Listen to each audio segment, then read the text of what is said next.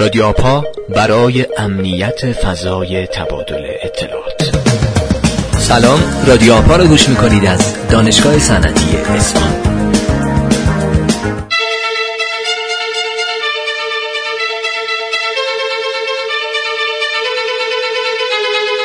اما پنجمین پادکست از فصل دوم رادیو آپا رو در هفته سوم دی ماه به شما تقدیم می‌کنیم. در بخش اول این پادکست مروری خواهیم داشت بر مهمترین اخبار امنیت فضای تبادل اطلاعات و در قسمت تحلیل هم به معرفی مسابقات CTF خواهیم پرداخت. و اما خبر مهم اولمون. خبر اول در مورد یک بدافزار استخراج رمز ارز به اسم NRSMiner هستش. این بدافزار نسخه جدید خودش از exploit معروف EternalBlue استفاده کرده که این exploit نقش اساسی رو توی حمله باج افزاری وانکرای داشته و برای قدرت بخشیدن به روش توزیع استفاده میشه. لازمه که بدونید که ایران بعد از ویتنام آمار بیشترین آلودگی به این بدافزار یعنی بدافزار استخراج رمز ارز NRS ماینر رو داره. توصیه می‌کنیم که اگر هر کسی به هر دلیلی به روزرسانی های ماکروسافت برای جلوگیری از حملات واناکرای رو نصب نکرده یا نمی‌تونه نصب بکنه حداقل هر چه زودتر پروتکل SMB نسخه یک رو غیر فعال کنه. و اما خبر دوم در مورد یک آسیب پذیری سرریز بافر در سیستم عامل مک هستش. این آسیب پذیری که هنوز وصله نشده به مهاجم امکان اجرای کدهای مخرب رو میده. خوشبختانه استفاده از این آسیب پذیری فقط به صورت محلی امکان پذیره و توصیه می‌کنیم که به محض انتشار وصله ها حتما اونا رو فورا اعمال بکنید. بر اساس بررسی کارشناسا خیلی از برنامه های موبایلی اطلاعات کاربرا رو برای سرورهای فیسبوک ارسال می‌کنن.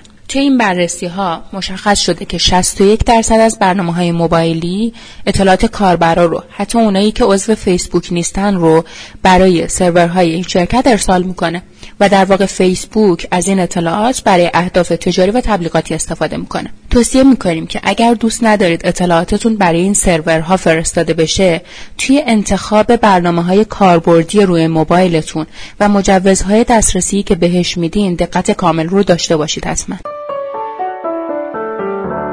خب قسمت تحلیل این هفتهمون رو اختصاص دادیم به مسابقات CTF مسابقاتی که به نوبه خودش مسابقات خیلی خیلی جذابیه برای متخصصان امنیت و علاقمندان به حوزه امنیت فضای تبادل اطلاعات. خب امسال هم مرکز آپای دانشگاه صنعتی اصفهان این مسابقات رو در قالب جشنواره ملی افتا برگزار می‌کنه و تاریخ برگزاری مسابقه مصادف با روز جهانی اینترنت امتر یعنی 17 بهمن ماه. امیدوارم که بتونید شرکت بکنید و از این فرصت هایی که در اختیارتون قرار می‌گیره نهایت استفاده رو ببرید. خب توی قسمت تحلیلمون مصاحبه خواهیم داشت با سرپرست کارگروه مسابقات CTF مرکز آپای دانشگاه صنعتی اصفهان.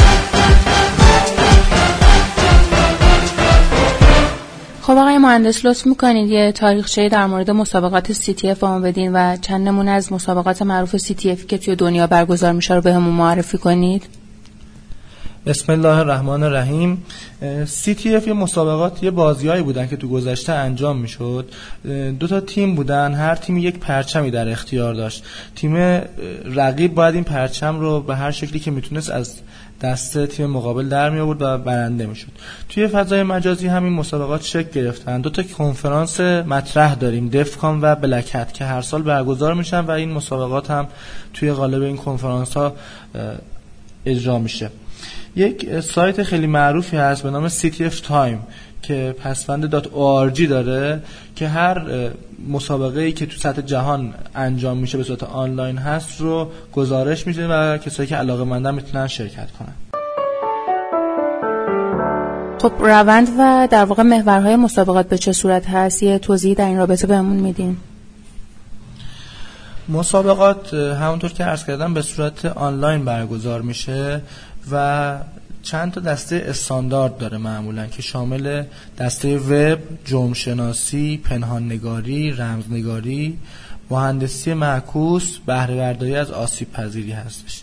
بعضی ها هم میان یه دستای غیر استاندارد رو هم استفاده می‌کنن مثلا اندروید میاد یا به صورت ترکیبی رمزنگاری با وب رمزنگاری با پنهان نگاری قاطی میشه ولی پایش همون دستایی هست که عرض کردم. هدف اصلی آپا از برگزاری مسابقات چیه؟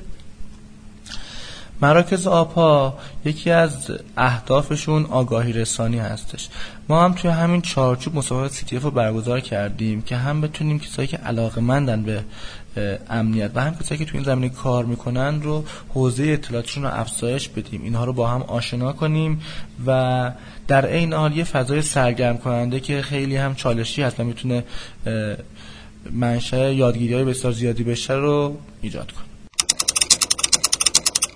و به عنوان سال آخر چه توصیه ای دارید به کسایی که هیچ تجربه ای در این رابطه ندارن و در واقع علاقه من هستن به حوزه امنیت؟